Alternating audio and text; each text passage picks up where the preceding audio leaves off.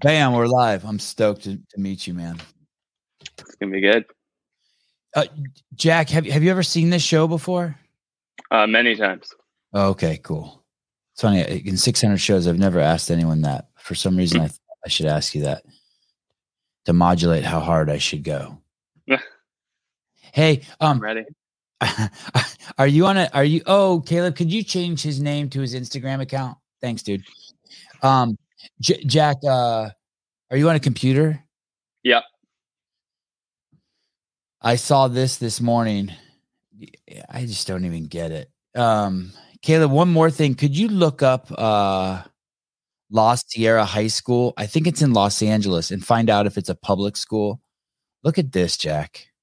I'm sure you've seen this. This this has been making its its way around the internet now for uh forever. But um for some reason this morning when I was having you on, I thought, "Oh, this is Jack." This is 1962 in California. Have you seen this? program that assures every student of physical excellence. Exercise on the grip swing. This is their PE program. Extension push-ups are among the toughest of the drills. As an incentive to excel, the color of the shorts the boys wear is determined by their ratings on performance charts. So they wear different color shorts depending on like how good you are. Some Yeah. Tell me if you see one dude who doesn't excellent look good. A lad who has mastered the pegboard will find a military obstacle course a snap. 200 schools across the country Nuts, have right? adopted La Sierra's Crazy. I know my dad used to tell me they would play shirts versus skins uh, in gym class, and no way that was gonna fly. I even went to an all boys school, and no chance that's happening. Yeah, yeah, yeah. I, I mean, I, I was born in '72. I was born ten. I was born ten years after this was made, and, and we used to do that too. It sucked for me. competitive exercise. I was a fat kid. I mean, I wasn't fat, but I didn't like my body. That's for sure. On a hot day, they wet down the wrestling mats for sliding. The boys at La Sierra are learning that it's not only good sense and lacrosse. You think those kids? You think anyone? It's just nut. eh, Caleb, is that is um is that a public high school? Yeah, it's a public school. Fucking nuts. Jack, you're in Canada, right? Correct. uh it, it, so, sometimes I'll go to the skate park and there'll be like a during the middle of the day and there'll be like seventh and eighth graders there, um, you know, like just a, a field trip or something, or I'll be somewhere out with my kids during the day. The kids today look nothing like that. It's true. Yeah, I remember in hockey every year, uh, like every year that would go by, like you'd look at the the team coming up behind you, and you think, no way we were that small and that slow and and that like big too. There is some like some, Chunkers. some some chunkers, absolutely, and uh, and I think there's some truth to that. It seemed like every year, like looking back at now the new year coming into that team, just wasn't uh wasn't quite the body that that your team had. I don't know if it was that that was just us mentally, but it seemed that way for sure. I, I think now if you w- what's crazy is is like all those dudes have like little CrossFit bodies that we just saw. Yeah, pretty lean. Yeah, the, and, and, and triceps bulging, and, and those dudes were doing those dudes were doing the pegboards better than the CrossFit Games athletes, legless. It's true. Yeah, Nuts! It is nuts, and I, I don't see how a, a single one of those person would be worried about the flu or getting sick. Or I, I bet you those guys weren't worried about shit. I bet you they got chicken noodle soup and went to school. Nothing. good old days, I guess. I, it, it really is. Um, when I started CrossFit, Greg said that like the tsunami of chronic disease is coming because of our because of our lifestyle choices, and man, we are in it. We are in it. You um you train at an affiliate, right? Yep. CrossFit PSC. CrossFit PSC, and that's Josh Woosley. Uh no, he doesn't own it. He doesn't own it or actually coach there. Um that's uh Nick Anapolsky and his wife Kate Anapolsky are the owners of that. And, uh, so so so you don't go there anymore, or No, I do. Uh uh just Josh Josh coaches me and he's not uh he doesn't own that gym. uh, but is he there at the gym?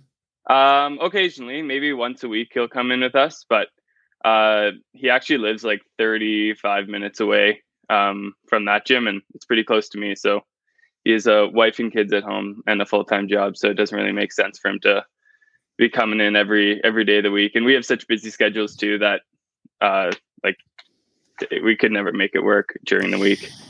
Um, c- kind of explain to me if you could the scene because in my head I see I have this like um image like, like so what I talked to Emma Carey last night and a couple days ago I talked to Danielle Brandon and I just picture like um they have this area that they work out in and they go there and three or four other athletes show up and Matt Torres is there with like a whistle and a stopwatch, you know, and shorts that are too short. And that guy Dom is there. You know what I mean? Uh, uh, That's how I just I just picture all these.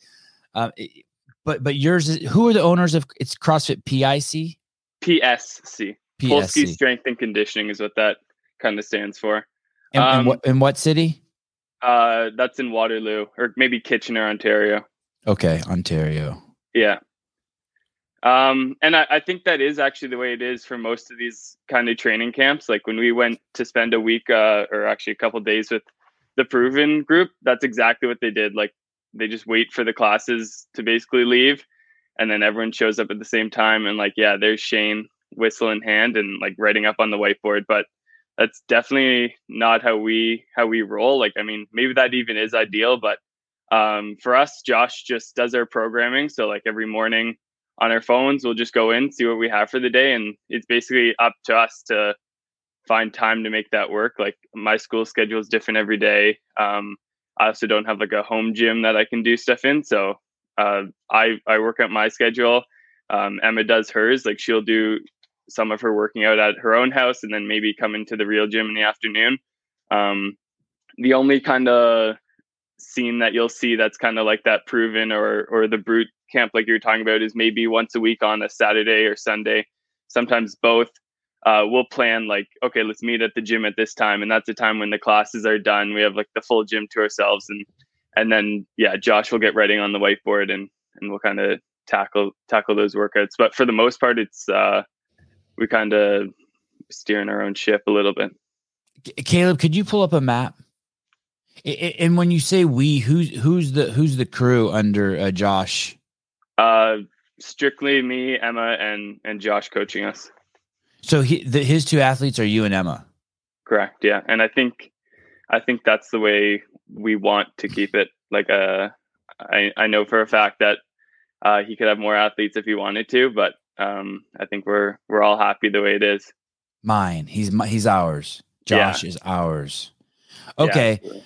Let me look at this. Okay, so I see uh I get, I see New York and I see Detroit. It's it's kind of dead center in between those two on the Canadian side of the border, a little north of Lake Erie. Um I've heard of London, Ontario. Okay, and then and then where so that's perfect. And then so t- t- that's where you train. Where does uh Josh live? Uh, Emma and Josh both live in Cambridge, Ontario. That's just a bit outside, kind of Kitchener. Okay, I see- I see it. Yeah. Yep, okay. Um, so yeah, that's like a half hour drive uh, for them. I live uh, like seven minutes from the gym. In it kind of in that town. In yeah, I'm in like they call it KW Kitchener Waterloo. And uh and, and when so uh when you say Emma lives in Cambridge, she lives there with her parents? Yep, And then you live in your town with your parents. correct. Yeah. And you're born and raised there? No, uh, you see Mississauga there to the right, just outside of Toronto. That's where I uh, lived all the way up until grade twelve, and then I moved to, or my my whole family, my parents moved to Waterloo, uh, because that's where I was going to school um, for university. So, You, oh, your parents moved there because you went to school there? uh, a couple of factors. I'm I'm like the youngest kid, and um, some of my older siblings, uh, who also went to Waterloo for university, had kind of moved back there with their kids. So for my Ah, parents being close to grandchildren and uh and it works out super well for me too so um i don't know best of both worlds kind of Yeah, that's cool. Uh how, what what what's your sibling status? um i'm the youngest of nine i have five sisters three brothers Are you Mormon? nope Catholic. yeah Yeah, no contraception in that house. I, did, what? It's pretty. I, you think I should have gone Catholic first, Caleb? No, no, I would have guessed Mormon too. Yeah, yeah. No offense. Yeah, that's I'm Catholic awesome. too. We're not uh we're not overly like growing up. Um, yes, you are. Yes, you are. Nine. Okay, Nine. Yes, maybe. you are. we Yes, went to we went to church maybe once a week when I was uh, a kid, but um, really like once I turned like 13, 14, it kind of just faded out. God, I'd love to meet All your the mom. kids don't want to go anymore, and then Yeah. everybody, the parents get fed up with it, so they're like, "Screw it, we're not going." Those are all your real siblings. Tho- like your mom and dad. Your mom had. parents, yeah. They all made. Those two made all those kids, and your mom birthed all those kids out. Yeah, yeah. Oh, she's a warrior. What an amazing. Hey, she. Caleb, look that up real quick. What what per?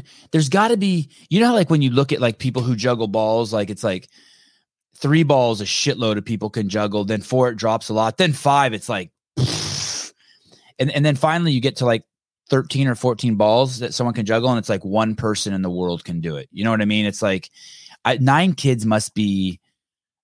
Uh, how old's your oldest sibling? Uh, he's 23 years older than me, so 43. Yeah. Okay. So about every was she going about every two years? Yeah, there's some the gap's basically like two to two to four. yeah What a great life. Yeah. For those of us who loves kids, that's the dream. I would have loved to have had a shot at nine kids. yeah growing up it was always like jack's the kid with the big family and then i went to high school and there was a kid who was like middle No. of like No. 13 or 12 yeah So, oh you know, my everyone God. stopped caring immediately about me which is which is fine Uh, what's the um what's the vehicle? What's the family vehicle? What what's your mom and dad drive? um well with such A such big Porsche and a gap- Miata? yeah i wish. Uh, with such a big age gap we ne- like i never lived with my oldest couple siblings so like it's not like we had nine kids in the house at all times like they're already gone. Um no we just had like a mini usually like a minivan and then like a like a smaller car for my dad to go to work in A lot of illegal uh, driving, like two kids to a seat and people sitting places oh absolutely Yeah. yeah yeah for sure I I already do that shit, and I only have three kids. It's just Yeah. you got to get the tennis bag in there and some other shit, and then three kids are wearing sitting in one seat. yeah sitting in one seat belt. Um, that's got to really shape you. Yeah. Um yeah, and I think it it kind of plays a different factor on every kid in my family. Like the oldest uh has been shaped differently than me as the youngest. Uh I feel like um I don't know if it's just because like what I'm into, like it's easy to get behind me because I am like doing these competitive sports all my life and whatnot, but I definitely feel like being the youngest, kind of my whole family's like rallied behind me, maybe more than more than anyone else. Um but yeah, just like the the constant support. It seems like it sometimes I've like like 10, 10 parents, like someone I can go to basically for anything. And then obviously my two parents are great as well. But uh yeah, like having older siblings especially is is crazy nice. Yeah, that's I, I love hearing you say that. Okay, so fourteen percent of women have four or more children. Can you see how what percentage Caleb have? Is there like a breakdown of it? It's got to be getting into the one percent of one percent. They stop at they stop at four. Yeah. Says a lot. Yeah, I guess the pe- I guess I know a handful of people who have four, and it's always like they're they're the ones who have a lot. Yeah, that's Yeah. amazing. You so I, I have this rule of people if they call me, I answer no matter what. So like Mhm. my and it's just it's really just my wife, my mom, and my sister. Like no matter what. Like even if I if I see the phone ring, I'll I'll answer and just be like, hey, I can't talk, and hang Yeah. up. But but I but I always so is do they all get that? All, all nine, ten. You have you would have like eleven people on that. Well, and I guess Emma. You you would have Yeah. nine, ten. 11 You have twelve people on that list. Yeah. Um it's pretty nuts really uh for having such a big family like i feel like it'd be easy for like certain people to drift apart and obviously some people are like closer with others than some other people are but uh like the things my siblings will do for other siblings is nuts I, like my brother-in-law one of my brother-in-laws when he came into the family was like I remember him saying something like, "This is like crazy, like the extent people will go to to do things for other people." Um, and I like, yeah, so like it's it's I've never once thought like, man, this sucks to have so many people here. Like it's only ever been a positive. So, um, yeah, and all my siblings are are great for their own reason too. So it's pretty awesome things start getting weird to scale. Like even with three kids like if i want to buy one of my kids a scooter and it's 150 bucks all of a sudden it's it's 450 bucks. Or like let's say you mm-hmm. wanted to get one of your kids a phone all in a phone's 1200 bucks a new iphone all of a sudden for your parents it's like it's it's like the cost of a car. Yeah. Yeah and like a gallon um, of milk's not even a gallon of milk's like not even enough like yeah. for today yeah, it's crazy. My mom was like, like a super frugal shopper. Like she she had to be at at one point. So um yeah, she she definitely made it work. And then I've also just had certain things that my older siblings just didn't get. Like like when my older older brothers were like playing hockey, like there's no chance my dad can watch the game. Like we have six kids at home who all need him. But like my dad would drive me to my games, watch my games just because he had more time. So um, yeah, I definitely um, kind of have. There's some benefits to being the youngest for sure. Look at look at uh, Bailey Walker, fourteen. Wow. Holy shit. Yeah. Um.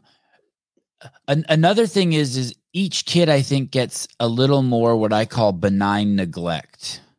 Hmm.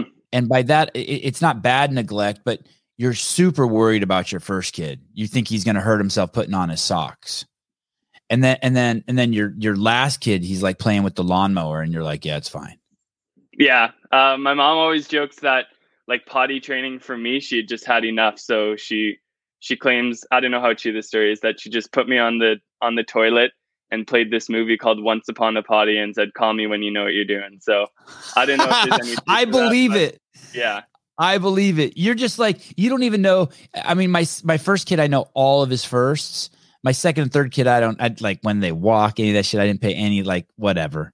Like yeah. you better just get in where you fit in. They probably yeah, that's amazing. But and it, the trade off for that is you're right. You your dad did have your parents have way more time for you, right? Because the mm-hmm. others are flying out of the nest. Yeah, yeah. Even now they can like fly to competitions and stuff to come watch me or travel to competitions. So um, even just financially, like I, they're have significantly more stable now than than they were when they were like 22 with a couple kids. So um, yeah, 22. How old are your mom and dad?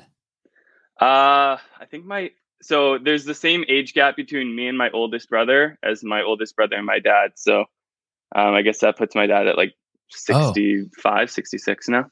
Oh man, he's still so young. Holy cow. Wow.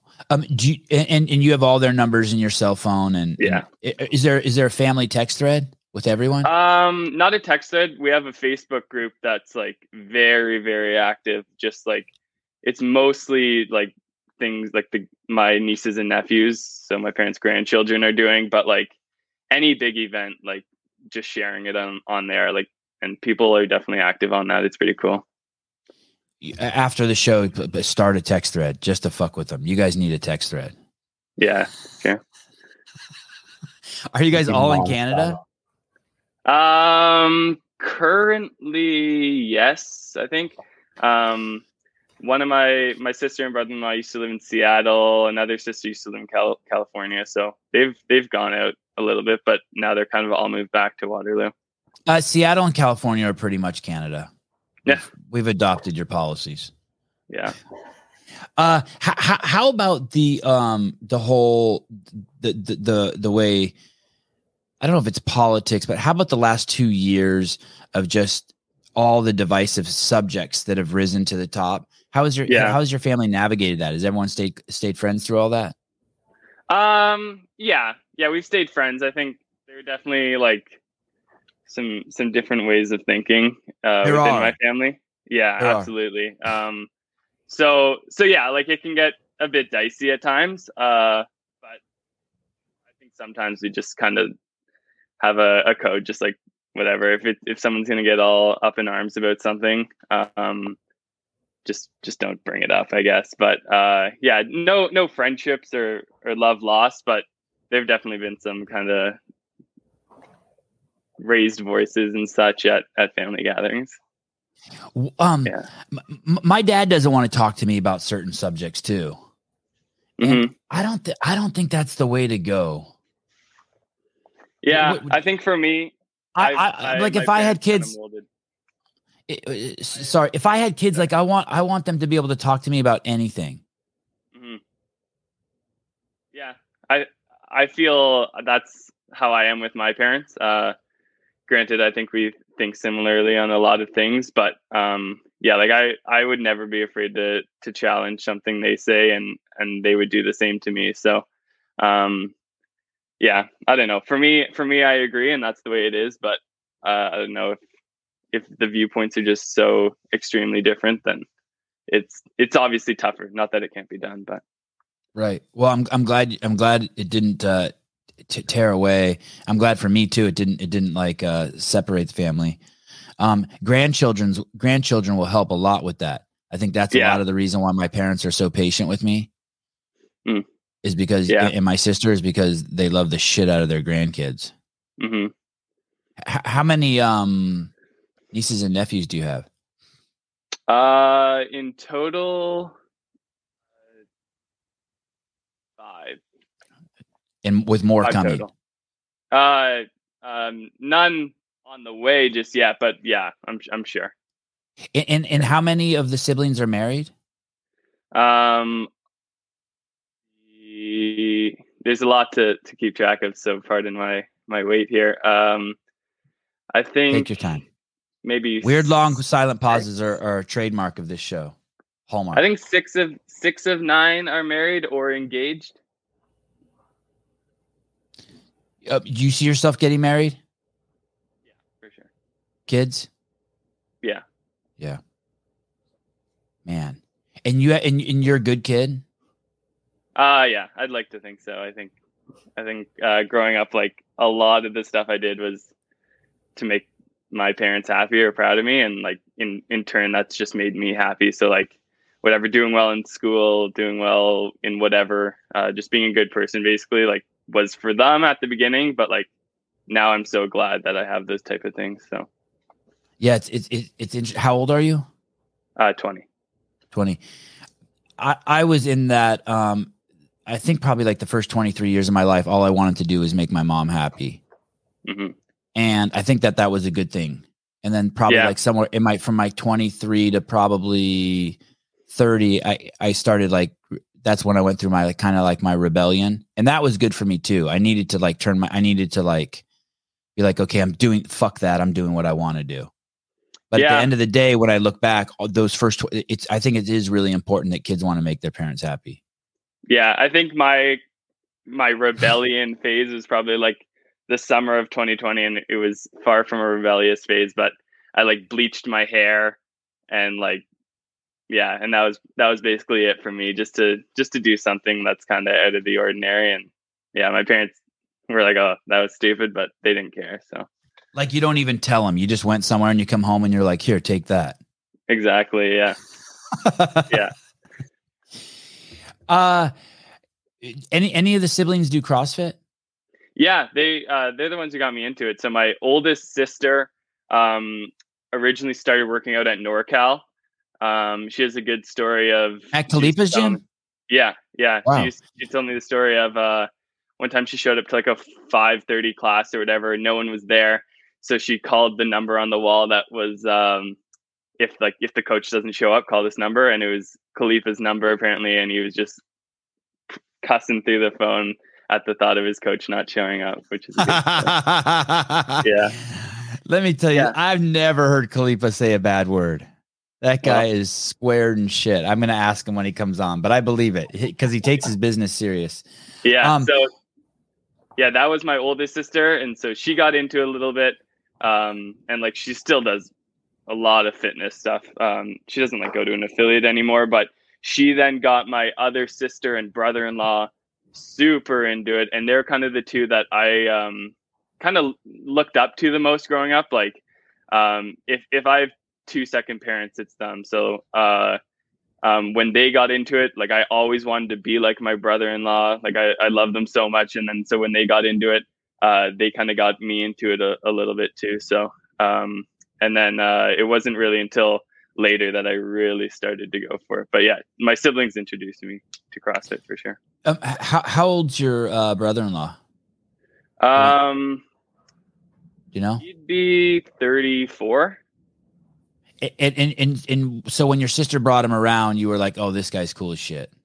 Yeah, so I've known he's like he's a sibling to me. Um, I've known he's I think he first probably met me when I was one, so he's been around um, since the dawn of time for me. Um, but yeah, growing up, like, and he was like strong. Uh, like we have a good picture of like us both flexing when I was probably like seven or eight, and I'm just a little twig, and he has this big old arm beside me, and I was probably so impressed. And and now we still work out together, and I can like I'm taller than him, I weigh more than him, and I can outlift him now, and and that's it's just kind of crazy how that happened.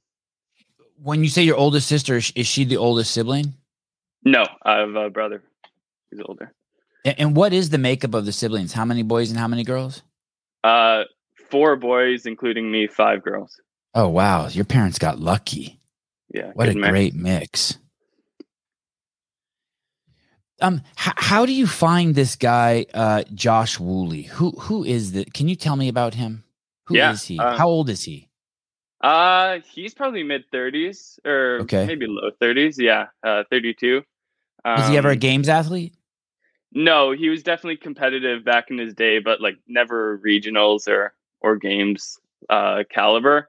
Um, so the way I, I, was originally following just like kind of those general programs, um, like whatever, like Mayhem and and Deca comp back in the day, um, and then I moved here to Waterloo um, when I started uh, university, and I did the Open that year. So that was twenty. That was maybe even last year's Open, like not not this last year that just passed, the year before that. And I was I was not too pleased with how I did there. Um, just yeah, I think I came like a a thousandth worldwide, which isn't bad, but like I kind of thought I was going to do better than that. Um and i just thought like man i'm doing these like a lot of training every day but it's not tailored to me and um like i'm not attacking these weaknesses. And so emma's at this gym and she was coached by josh.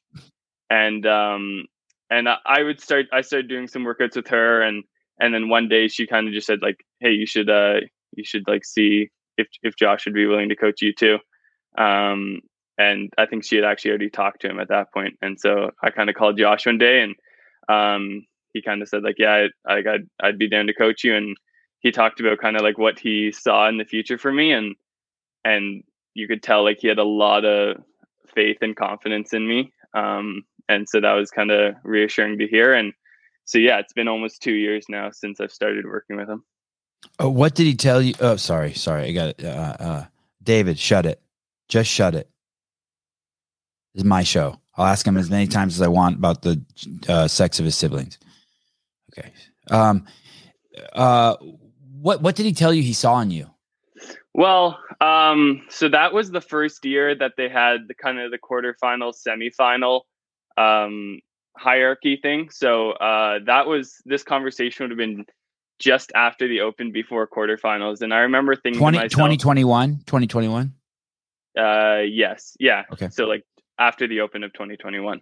Um, and I remember after the Open having this conversation with my brother-in-law, who he was never like he never programmed for me, but um, for all my comps, basically leading up to that point, he would come and be that like coach figure, kind of like whatever whatever you need, like food, carrying your stuff, and and he knows enough to like kind of give me strategies and whatnot. But I remember talking to him, thinking thinking about this new um, format that CrossFit just put out, and saying, yeah, I have no chance of making semifinals this year. Next year, I'll be fighting for a semifinal spot. The year after that, hopefully be in the last or make semifinals, but be middle heat. And I laid out this like five year plan, maybe six year plan. And at the end of that would be to make the games. So like six years away or five years away, whatever it was. But I thought no chance I can make um, the semifinals this year. And so during this call with Josh, he um, he like he said like he he told me what I had basically, like what I was working with, and it was significantly more than kind of I I valued myself for. And he said like, yeah, like I even think this year like we could make a semifinal. Um, and I kind of thought he was crazy at first, but uh, hearing him say that just put this confidence in me. And and when I have confidence, I'm definitely significantly better athlete than when with not. So I actually did make semifinals that year, and and that kind of just reassured me like, yeah, this guy knows this guy knows like that I I have potential. So, yeah. I had made two feature length documentaries. They'd circled the globe. I'd won a shitload of awards, and I still didn't think of myself as a filmmaker. I, mm-hmm. I just figured, saw myself as a dude with the camera who fools around on his computer eight hours a day. And then mm-hmm. I got this job with this guy. He owned the company Vitamin Angels. It was the largest distributor of um your Catholic roots will like this. It was the largest distributor of vitamins to malnourished children uh, anywhere in the world and he's like, "Hey, I want to take you around the world with me to make films ab- about what what we do," and it, it didn't pay, and um, I was living at home with my mom, uh, but he treated me like a professional, like a professional filmmaker. and and he turned me into that just by treating me like that. It was so weird. He he mm. just I guess he just believed in me. He saw something in me that I didn't see, he saw me like as an artist and it was weird it, it, works he just he just i just turned into it for him i guess yeah yeah i think that's very similar um uh there there's some details there i want to know about um so when you how did you meet emma i was making the i was under the assumption that you met emma because you through josh but you knew emma oh which one is josh uh, not the far right, one over. Yeah, that guy there. Sunglasses. Okay, the tall guy. Yeah.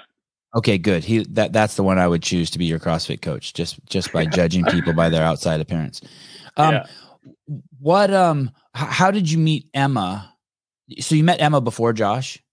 Yeah, yeah, long before. H- how did you meet um, her?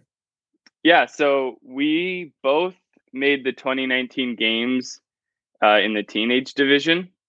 Um, and so we i don't know like um we talked a little bit there uh kind of became friends and then um later on i want to say february of 2020 um there was this partner comp at my gym at the time um and we did that together and so that's kind of when we became like much closer friends um but then uh then when i moved to waterloo which would have been like 10 months later, maybe, um, that's when I was first introduced to Josh. So you show up at this this competition in 2019. Had you ever even heard of Emma before? Uh, which one? The games? The, the, yeah, the games. Uh, the teenage comp. Yes, just because there was another teen who lived 50 minutes away from me that was going to the game. So just word of mouth, Instagram kind of stuff. Right. Oh, but you never talked with her. You, you just were like, oh, there's another CrossFit Games athlete. Yeah. No, never, never with, spoken. With, okay.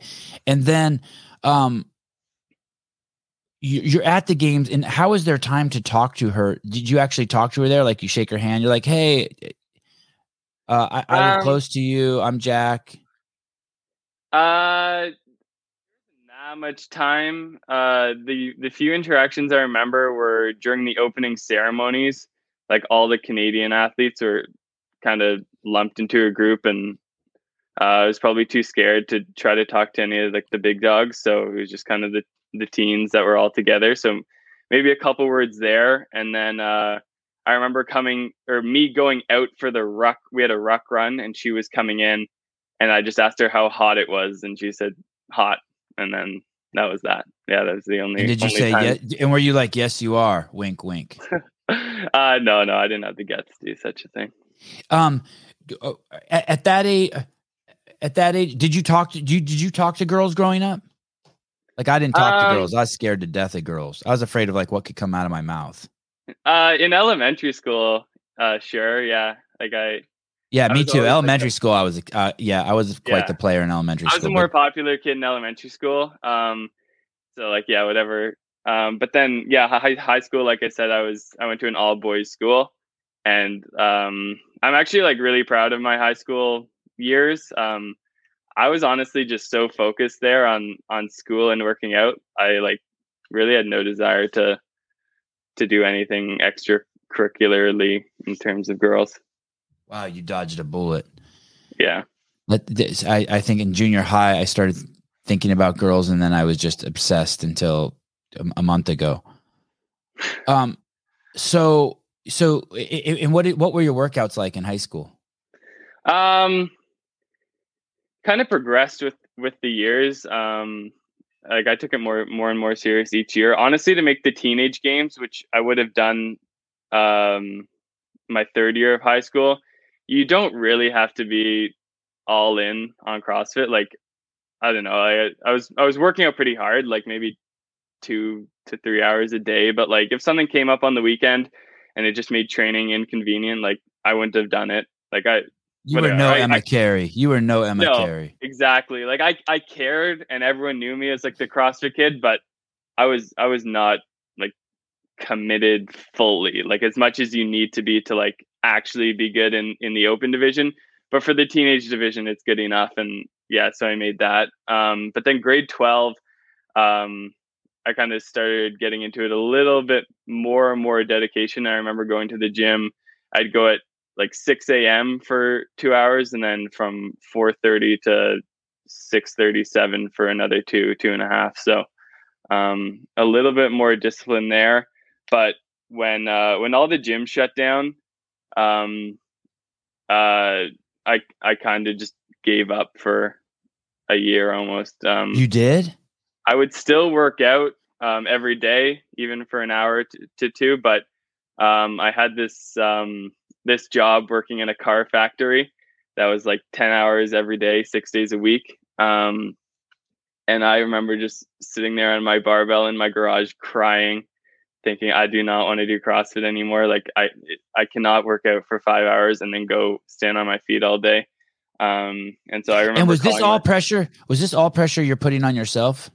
Absolutely. Yeah. Yeah. Yeah. No one would have cared if I, if I stopped working out. Um, so yeah, during that summer, um, I remember talking to my brother-in-law and he said, well, just do what you want to do then. And so, uh, for whatever reason during that time, I got super into like running and biking. Uh, and honestly, looking back on it, this is whatever, two, three years ago now.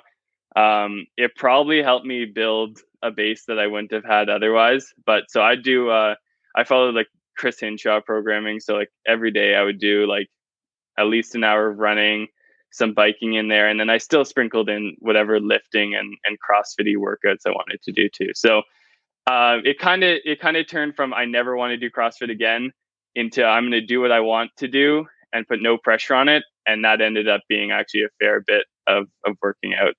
So yeah it, it, i mean uh 10, 10, years or 15 years ago you couldn't have done that because there weren't computers for you to look up and and, and get the programming. It's crazy. It's crazy how small this world's gotten. Mm-hmm. Uh, car, what what cars? Car factory? What cars were you building? Uh, well, the company's Fiat Chrysler, but we made in that factory um, Dodge Chargers and Challengers. So pretty cool cars, actually. And and what did you do in there? Uh, so for the summer students, they usually give you like the shittiest job possible, like on the line, like you're doing the same task hundreds and hundreds of times a day. Uh, but me and my three buddies who who went all together, we all scored with like these jobs only for like 50 year plus people. So um, I was I was what they call the torque auditor. So I would go around and, and check the torque on different sections of the car and just make sure that they were up to standard or whatever. So there would be a bolt, and you would have a, uh, like this thing in your hand, and you'd put it on there and push a button, and you and you'd be, and it would give you a little digital readout. Okay, that one's torque good. Yeah, uh, pretty much. Yeah, the little torque wrench, and it's attached to this little computer type thing. You give it a little go, and um, it would either give you like a good beep or a bad beep. Um, and so maybe once every like five weeks, you'd get a bad beep, and then you had to write write up about it. Uh, was that exciting? Were you looking forward, or were bad beeps like fuck the paperwork? Oh no, no, you did not. Yeah, you didn't want to get anything. Uh, yeah, because that thing took like half an hour to write up, and and the job was um, like I said, it was only for the the fifty year plus people. So you had to do like three rounds of uh, this list of checks every day, and so a round may, maybe only took two two and a half hours, and and the day's ten hours long. So there's definitely some time for for relaxing in there too. When I was in in high school, I worked at a, a place. It, it was kind of like a it was a, it was called Drug Barn. It was a hybrid of like a Costco and like a uh, like a CVS. You know what a CVS Mhm. is? Yeah, yeah.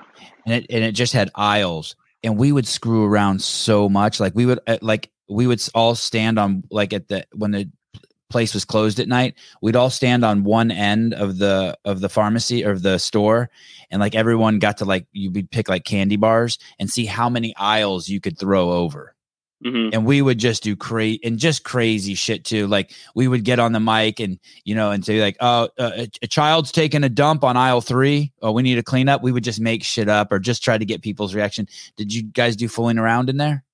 No, they were uh, they were a, a no BS type place. Like you get in a lot of trouble um, if you start messing around. I remember, um, and you had to wear a mask uh, in this hot car factory all day. And I started getting like oh, so you were prepping. You were prepping. You had to wear a mask Absolutely. already. That's cute. How cute. Oh well, this is 2020. This is 2020. Yeah, it was only for. oh, yeah, it was yeah. because of that. That's why you had to wear Yeah, the mask. exactly.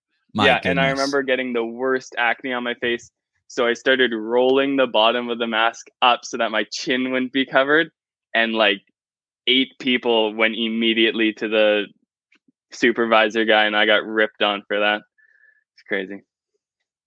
Oh Canada, oh Canada. Okay. You should change the name of your country to compliant because ankle grabbers is already taken by Australia. Uh, when, by the way, you were you were on possibly. So when I have these guests on, I always listen to other podcasts they're on, Mhm. and I, I, I truly feel sorry for people who come on to this podcast, and I say this with fucking all humility because it's really all downhill from here.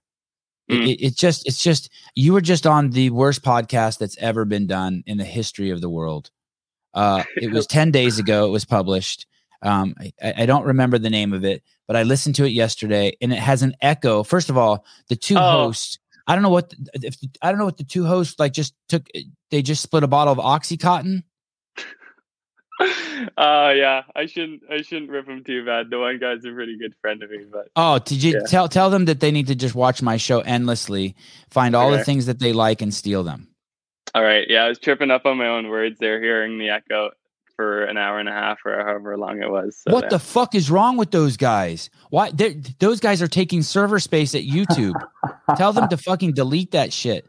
Listen to you knuckleheads out there who are doing podcasts. Your goal should not to be to ruin people's brand. Like, did those two guys get together and be like, "We're really gonna fuck Jack Harlow's brand up"? I mean, Jack Harlow. sorry, Jack Farlow. I'm already fucking up your brand, Jack Harlow. Jack Harlow, that's a famous guy, right? Yeah, a rapper. It, it used, I, and I do like him. He's pretty cool. But it used to be uh, like I'd always go showing people his songs when he was small. But Uh-huh. now it's everywhere I go, I get that comment. So not. Um, at, at one point, those guys asked you about being famous. I wanted to. sc- I screamed at the TV. I think uh, nobody in CrossFit is famous. Nobody, not one, not one. We're we're we're we're in a little tiny fishbowl. The only time you think you're famous is you go to a comp and maybe you're famous for a second. No, there's no one famous.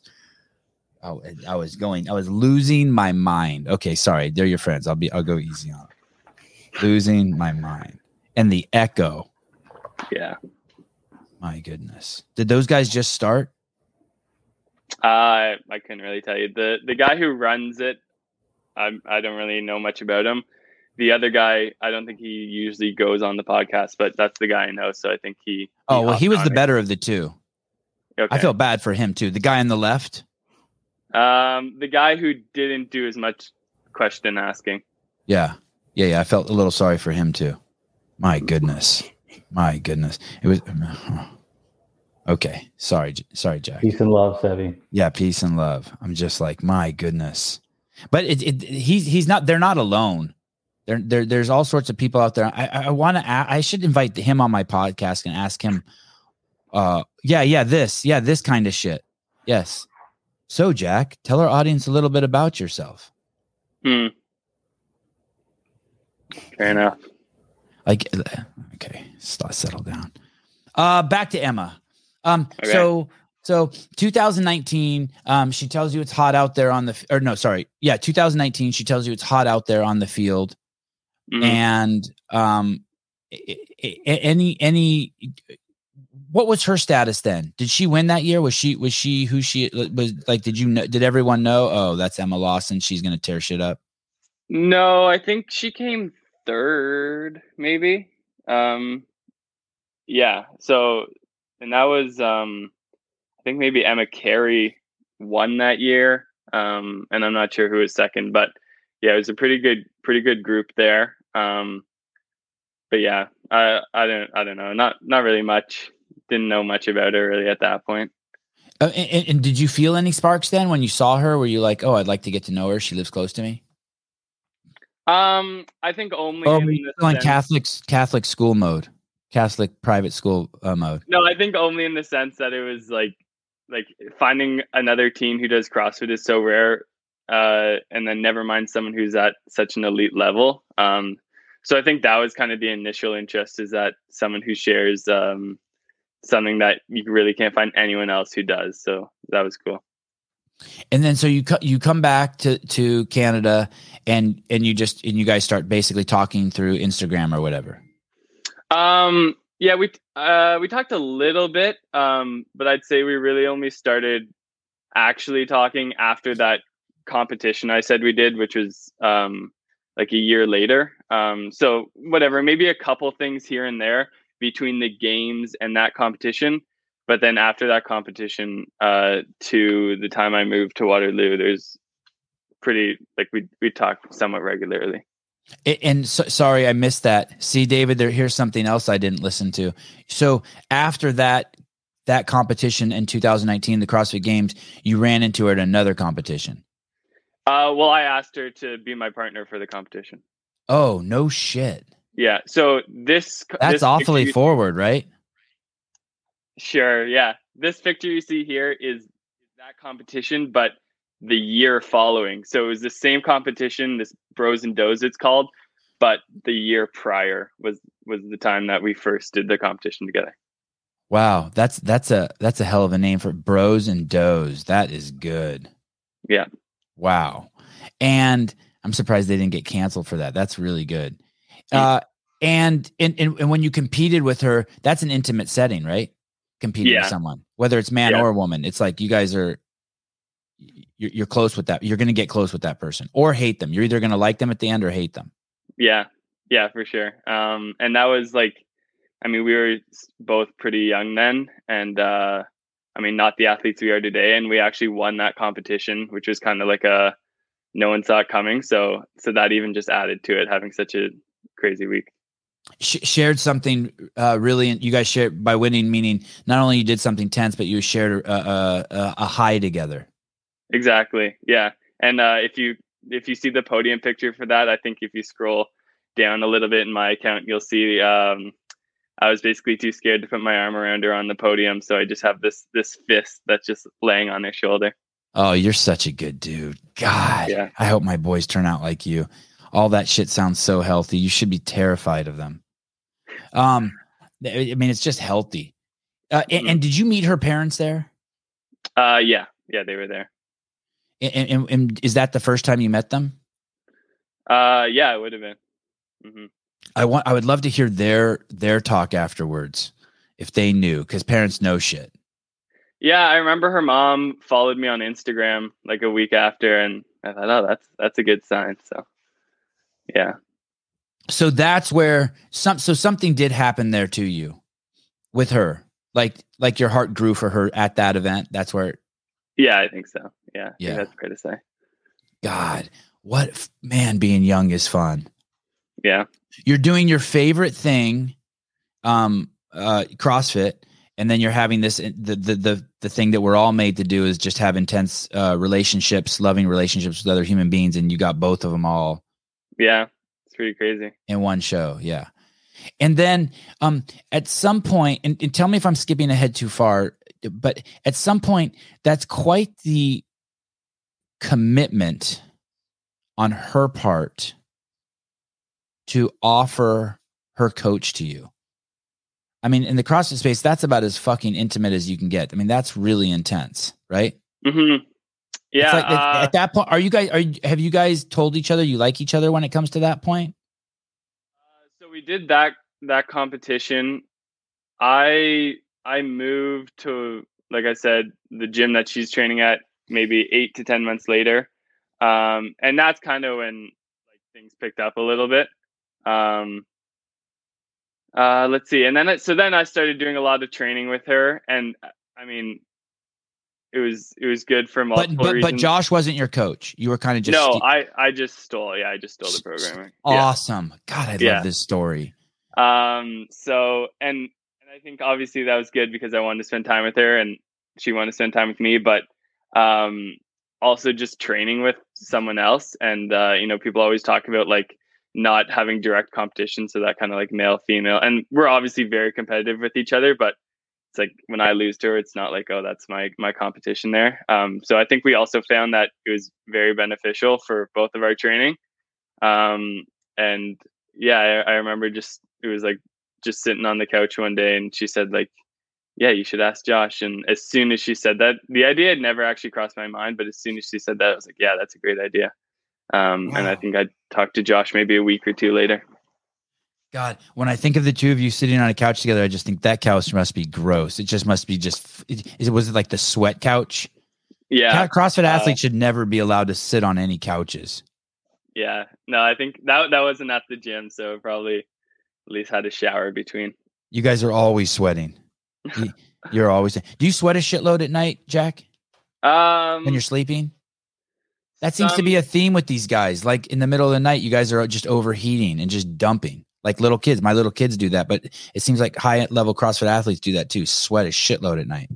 Not really at night unless I'm sick, but I don't know anyone who sweats more than me uh, at the gym. Like I, yeah, I'm just raining. Like to where people comment, like, "Hey, there's a puddle under your rower." Oh, absolutely. When I do biker workouts, um, yeah, they call it the River Farlow because it actually starts like flowing. crazy, so, there's frogs laying eggs in there. By the end of the workout, there's tadpoles. yeah, it's pretty nasty. Uh, you and you do you in your so because of that, are you conscious? You just drink shitloads of water. Yeah, and lots of salt. Uh, What's that look like? The, the water Uh, and salt. How much water and, and what do you do for salt?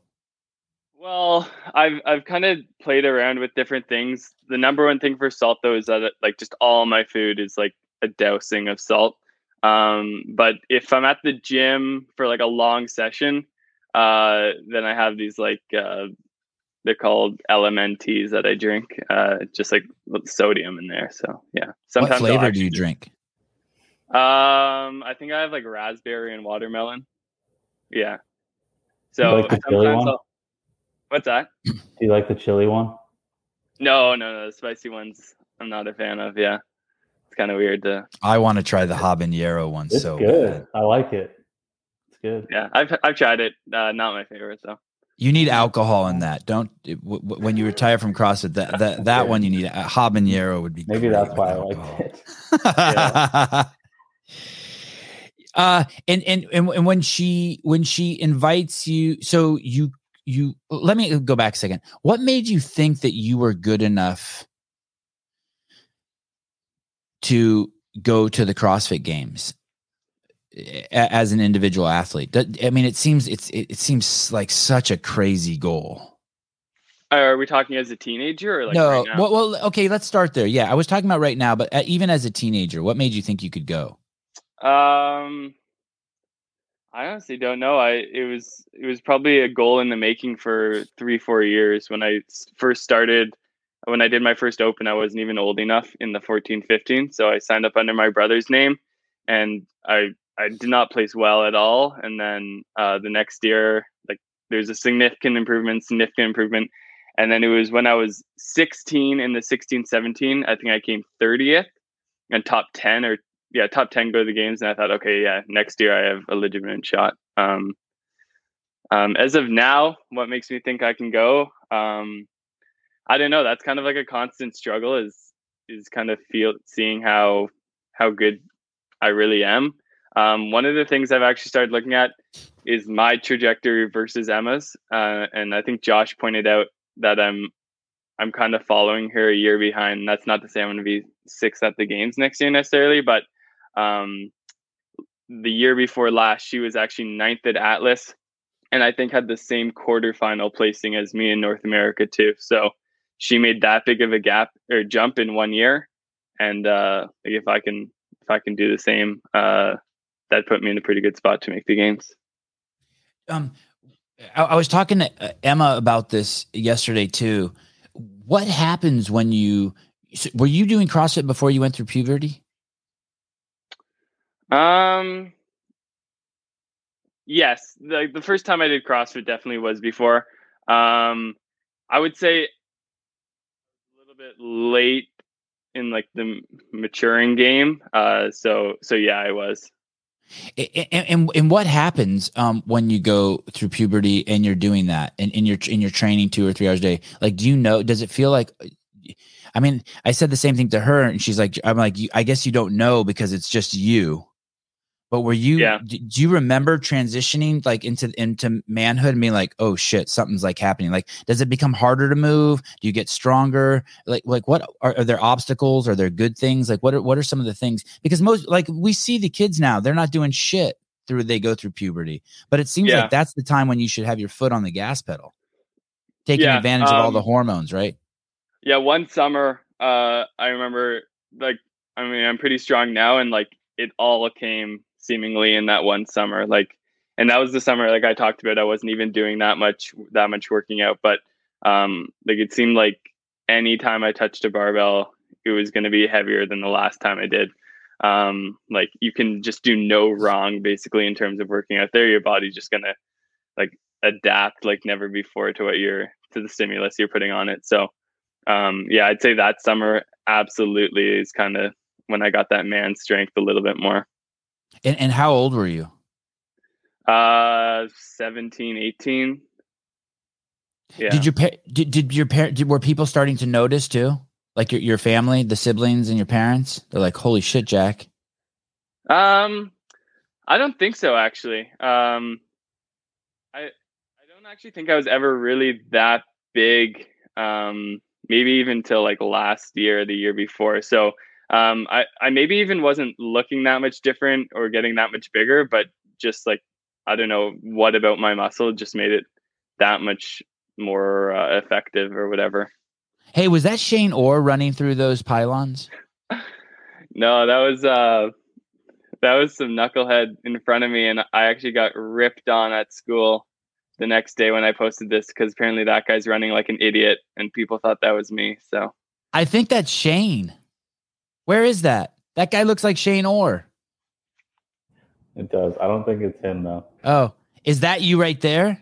yeah green shirt Yeah, you're smooth. That other guy, I, I, Knucklehead's a little harsh, but he's definitely a spaz. He's He his looks his like- neck's doing something different than his body. yeah It's almost like he he was making fun of it. a little bit yeah oh, he looks so bad. yeah Uh, is it has it been smooth sailing since you went over to Josh? Yeah, absolutely. I've uh I've never trained as much as I do, but I think more importantly is like I've never um put as much into training as like training is absolutely like my number one thing I think about every day. Um like like like I said before, when something would maybe come up on the weekend to make training inconvenient, like it was like, oh whatever. And like now is like absolutely training first and then whatever else I have time for uh, as well. And and that can be that can get tough. Like some things I just don't get to go to. Like oftentimes my family will have like a gathering in the middle of the week and it's like there's just no chance I can go to that. So just things like that. Um absolutely I'm putting more into it now. I, I wasn't able to do that. I feel like until my 30s, I was able to draw a line between what I wanted to do and what other people um, expected me to do or wanted to do. Mhm. How do you how do you think you, you came about that so early to put yourself first? Um, well, I I think I started doing that when the transition to working with Josh started, and I think one of the biggest things about that is now I have someone else who's directly invested in in me doing well, and like he's putting in time to help me out. Um, and it's like now that that's happening, I don't know what it is, but like now I don't have the option almost, and I don't I don't want to have the option to be honest with you. And I found the same thing um, doing nutrition, like with a coach. I tried to do some stuff on my own, and it was it just got ugly. And uh, when I had like a coach giving me whatever numbers to hit, like that's what I was going to do. There's nothing that was going to change that. Uh, pressure from your parents to are, your parents supportive of it or do they get disappointed when you're not able to come to the family functions or do things that they that they think maybe you should do um they they understand they're supportive um i feel like just kind of now they're especially my mom is like fully catching on to like like you have to really train to if you want to be good at this um i remember one time this was probably last december and then the opens in whatever february march um i i think I was going to the gym and whatever. Maybe I was missing something, and my mom just asked me, "What are you even training for? You don't have a competition coming up." And oh, so like, oh, yeah, she she didn't really understand that like you got to be training now if you want to be good come March, come June, come July. So um, yeah, but and and then she started coming to some of the bigger competitions and just gets more on more and more on board, on board with kind of what has to go into it. Jack, uh, you're the first. You might never be invited back on again. I do this show. I'm, I'm probably 700 shows in. And I spilt my coffee for the first time with you on the show, and I, and and because I'm the vic, I play the victim mindset. I can only blame you. That's right. Fair I enough. Can, I, I can only blame you, son of a bitch. You spilled on your new phone too. Yeah, new phone. I'm ruined. It's all your fault, Jack. Thank God I have this Rogue cup with this sealed uh, lid. And actually, I think I think Paper Street coffee is actually good for computers. If you just pour a cup of Paper Street coffee into the back of a computer, Usually, It actually- yeah, it actually increases the uh, the memory. Yeah, and works faster. It's all it's all good. Has Joe Rogan ever spilt his drink in the middle of a show? probably. He's he's two thousand shows in. Now to wipe my tears off.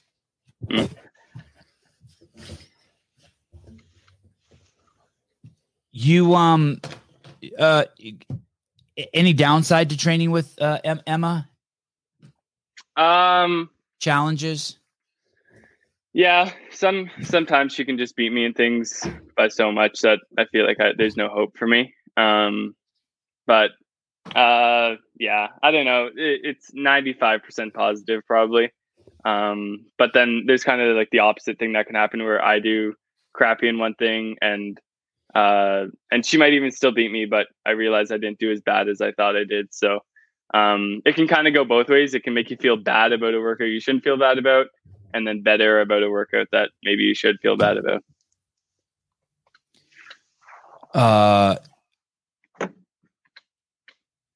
where Joe doesn't he J- no, Joe doesn't spill drinks. Great. Now who's the rookie podcaster? All right, all right. I deserve Yeah. that. All right.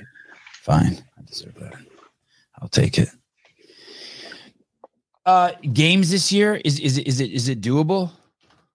yeah um yeah i think absolutely um like that's the goal um uh, and honestly, I didn't even know if I'd be totally satisfied just to make the games and kind of be a no name in the first heat. Um, I, I kind of want to make the games and be relevant. I'm not really sure what that means in terms of a placing or whether I just want to have a couple events or something. But um, I just want to be a, a more relevant name at the games this year. Um, and I think I put a lot of pressure on myself last year to make it, and I honestly just don't think I was I was ready. Like I didn't have the the base and the skills to do it. You're 20. Yeah. Um a- pretty common uh, question theme is the young men have more trouble jumping the gap from teen to individual than the Mhm. women. Uh, fair is is that true? Yeah. I think um Is that science? is Dallin- that biology? yeah, I'd have to think so. Dallin's maybe the best teenage competitor of all time. He was in my year at the games and um and he just made it last year. So uh, yeah, I think that says something. So when you look at the landscape, you're not um you're not disappointed. You're like, oh, I, I, I'm I'm in I'm in the game. Yeah, and and yeah, and honestly, I didn't even care about making it at a certain age versus someone else making it at a certain age. Um, like I, I feel like I am kind of developing a little bit later. Um, like back when I was a kid, the the strength number difference between me and like the top guys in my age group was huge. Um, and slowly that gap started to close and close until maybe like last year or a year and a half ago. And then I've kind of kept going a little bit more. That's just in terms of strength. Obviously, there are other elements that to be considered, but uh, yeah, I think I think I'm still on the up for sure. Uh, uh, Emma has had no. Uh, I mean, she she she showed up. Yeah. And and is just uh, demolishing it. Did you when you saw? Did you know that? Like when you train with her, I, I know you guys train in a bit of a vacuum there. It's just the two of you. But when you um before she went to the games or even before the quarterfinals or semifinals started, were you like, oh shit, the world's about to see something? Uh, not until before the games. Um, I mean, she was very impressive in quarterfinals, and I think she had COVID as she, as she did it, and still was like, I mean, she just had like a, a gnarly cough a little bit, and think she still came like tenth in North America or even better. I'm not, I don't remember, but that was impressive. But I so are you saying that COVID made her better? That's what I'm hearing you say. It might have, yeah. Okay. It might have. Okay. Um, it wasn't until before the games though, and at that point my season was over. Um, just watching her train and thinking like this is nuts. Like she's the paces on machines, the times on certain things. Um, like I knew she was like for her next level. I didn't know what that meant at the games though. Like, does that mean she shows up and now she is like 20th? Does that mean she's 10th? Um, and as soon as they released that first workout, I was like, okay, this is like wheelhouse. Like she would she would smoke anyone at the gym and this type of thing. Um, and that was the bike to work, like the biking, chest to bar, and toe to bar event. And I was thinking like, okay, this will be like the indicator for what a good event for her is. And then uh, she came third in that one, but basically won it in terms of being behind by like one one or two seconds. So um, that kind of set the tone to like, okay, like yeah, this is going to be a pretty crazy weekend, I think. When and why did you go to um, Nashville to train at Proven? How, how does that work? T- tell me about that story. How that how that happens? Um, yeah, I think I I mean I kind of just tagged along. I wasn't really invited. Um, oh, but perfect. I remember Emma. Yeah, uh, Emma and T at the gym. I at the gym at at uh, the games. I think had some uh conversations and it, it seems like T and Shane um, kind of really appreciate the fact that they were trying Emma to poach her from Josh. I'll, I'll, fill in the blanks for the listeners. Okay, go on. That Emma and Josh were learning to do things like on their own. Um, and that she kind of, they kind of talked about in Nashville how that was kind of like them when they were coming up, like they were learning together. Um, and they said that no one really lent them a hand in terms of learning. So if they could do anything uh, to help speed up that process a little bit. Uh, that they were more than happy to do that, and uh, so I think Tia made reference to maybe coming down to train during the games, and then uh, a couple weeks later, uh, messaged Emma and said like, "For real, come down and train." Um, and wow. they they threw me the uh, the invite as well, so I tagged along. Uh, and bring and, and you can bring the help. Yeah, Emma, exactly. come and you can bring bring the yeah. Help. Yeah, I think that was after Rogue uh, announced like the qualifiers, and they saw me and thought, oh, maybe this guy isn't like a total joke, and they invited me as well. Um, so, so when uh, when Rich invites you to Mayhem, you'll bring Emma. That's right. Yeah. All right. Yeah. Uh, so, so when was this? And, and so, and, and, tell me about that. So they invite Emma to come down. Is it for any amount of time? Is it like four weeks, five weeks? How, how like, what's the? No. Um, I'm I, I think they kind of just said a couple days, um, but we could basically only make it work for flying out Friday night and then training Saturday, Sunday, and leaving. We either left Sunday night or Monday first thing in the morning, so like two days. So so you get so then Saturday and Sunday you guys are just in the gym all day trying to just get as much you can from Shane. Yeah, and uh, yeah, so Shane and Tia were there, and then also uh, the Wells twins and Saxon Panchik. No shit. God. And you got to train with Saxon. Yeah. Uh, me and Emma did everything the same as Saxon uh because uh, he's leading up to Rogue. Uh, we just like, we weren't going to travel all that distance just to do our own programming. So, uh, yeah, we did everything with Saxon. And then Tia was kind of still in off season mode a little bit, so she did maybe eighty percent, seventy percent with us. Uh, it would be do it would be such a douchebag thing to show up there and do your own programming, like that, Yeah. right. Yeah, and and they they definitely put it out there like no pressure, do whatever you want. But we were all like, yeah, there's no there's no chance we're gonna just use this space that we flew to. It it, it must be kind of. I mean, Saxon. God, that w- were you excited to train with him? I, I personally think like he has some of the most promise. Like I see him the closest person to kind of like Justin Medeiros. I just think when I think of Saxon, I think he can fucking do everything. Every Mhm. time he steps out on the field, I'm like blown away. Oh shit, he's strong. Oh shit, he's fast. I just think I I I don't know why. uh, uh, Maybe it's because of his brother, but I just think that he is one of the biggest threats to winning the title. I just think he's so complete. And and he and he has a normal body. You know what I mean? He he, he doesn't have any of these outlier like weird uh, traits. Um did, did you glean a lot from him? Was that fun? I mean, he, Yeah. he's got he's got uh, all of Saxon's like uh, uh, all of Scott's um wealth of knowledge too, right? He's basically two generations in one. hmm Yeah, uh, and like yeah, I, I I don't get to really train with like an elite level male ever unless I'm competing against them.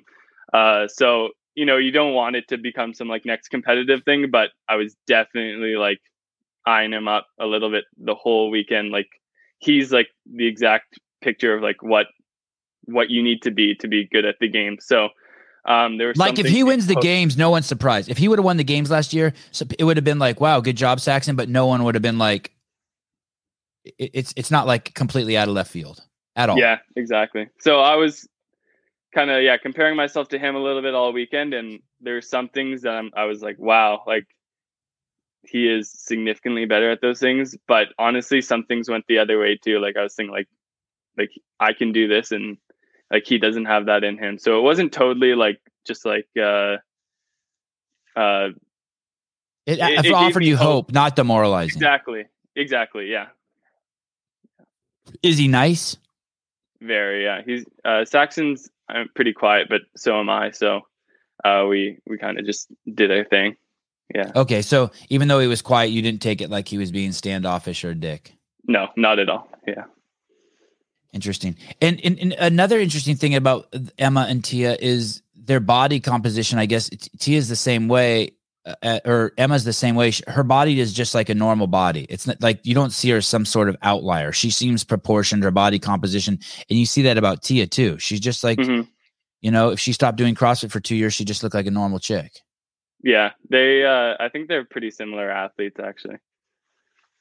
Did they bond, Yeah. Yeah. I think. Um, Tia and, and Emma? I think Tia sees like a bit of her younger self in Emma for sure. So. Um, yeah, they definitely did. And then and then and then you go home. Did did Josh go with you? He did. Yeah. Um, oh, sweet. Yeah, and then the last night we all went out for dinner with Tia and Shane, and she probably just answered questions of ours for two and a half hours straight. So, um, yeah, they were awesome. Wow. Uh, Yeah. a- anything that stood out to you that just popped at the top of your head that she said to you? Uh, that that Tia said? Anything about winning, her mindset, training, Um, health? well, I mentioned, um, like I mentioned that Atlas for me this year. Uh, there were there were two workouts that I knew I was going to crush, and my mindset going into those workouts was that like I cannot be beat here. Um, and like if someone else speeds up, like either they're gonna fall off or I have more in the tank, like one of the two. And the other workouts I went in with such fear of what could happen. And I think that like um those weren't gonna be my best workouts, but I think that made them significantly worse than they are. And uh, she basically said that every workout you go into, like there's no different mindset. Um, it's like it's like you know what you have in you, and whether that means winning or whatever, coming middle of the pack, uh, you can't let what other people, what you think other people are capable of, affect how you're going to attack a workout. So um, that was one thing that I kind of just took with me from that conversation. um, Another interesting facet might be the fact that you were saying about how your mom is starting to understand, you know, the commitment that it takes that even though there's not a competition coming, that the training still has to be, you know, at a super high level. When when you started um, dating Emma, that must have brought some perspective also for them, right? Yeah. Um, yeah. So they kind of, I mean, for me, I wasn't doing much like at that time. Uh, like whatever, I'd go to a competition here and there, but like there wasn't semifinals or anything. And then they go see Emma uh, in her last year in the team division, like just clean house. Um, and then they were like, oh wow, like if you could do anything like that, like we're in like legit territory basically. So yeah, she's definitely helped that cause a little bit. When I think of um, two things that would be really difficult to improve uh, in in movement, um, I always think of like ring ring dips, like okay. like they just suck, right? Uh, or, or just dipping, just because of the fact that once they go away, they're gone. At, at mm-hmm. least that's the way I think of them, right? You do a max set of ring dips, and then you go to do a second set, and you know, and it, there, there's you know, let's say you did forty the first set, the next set you got 3 mm-hmm. The other thing would be handstand push-ups yeah. And yet you were able to take that weakness. If I had that weakness and I was a competitor, I'd be like, oh shit. Am mm-hmm. I going to be the guy who fucking never, who is, is like, oh, that's Jack Farlow. He could win the games, but he doesn't have handstand uh, push ups. You were able to actually become really good at handstand push ups. Yeah. And, and can you tell uh, me about that journey? Like, did you have that fear? Did you see that as like, oh, I suck at these. I'll never be better? Uh, no. Um, no? I think when I was like, as you kind of progress from being a kid to more of an adult, um, I think also your skill set changes. Um, so like when I was super light, like I could because of your through. levers, because of your your levers, or yeah, shorter arms, smaller or less body weight, everything like that. And so like as a kid, I used to like be as good as anyone on like strict handstand push-ups or uh, burp like body weight stuff, burpees and stuff like that. Um, and then as you get bigger, I mean, obviously I'm getting a ton stronger, but but yeah, now I have longer arms. I'm significantly heavier, and um, and so I always kind of felt like I had it still in me. It was just a matter of getting it back, even though that might not have necessarily been true. Um, but yeah, I did the one quarter final workout, and just my handstand push-ups fell apart a little bit, and realized that was something that I now needed to work on, which was almost uh, like it was eye opening because I kind of still thought that I was good at them. Um, but yeah, just over the course of like the next six months, we just hammered them. And um, yeah, then the next year in quarterfinals, uh, I, I knew what I had in terms of capacity for handstand pushups.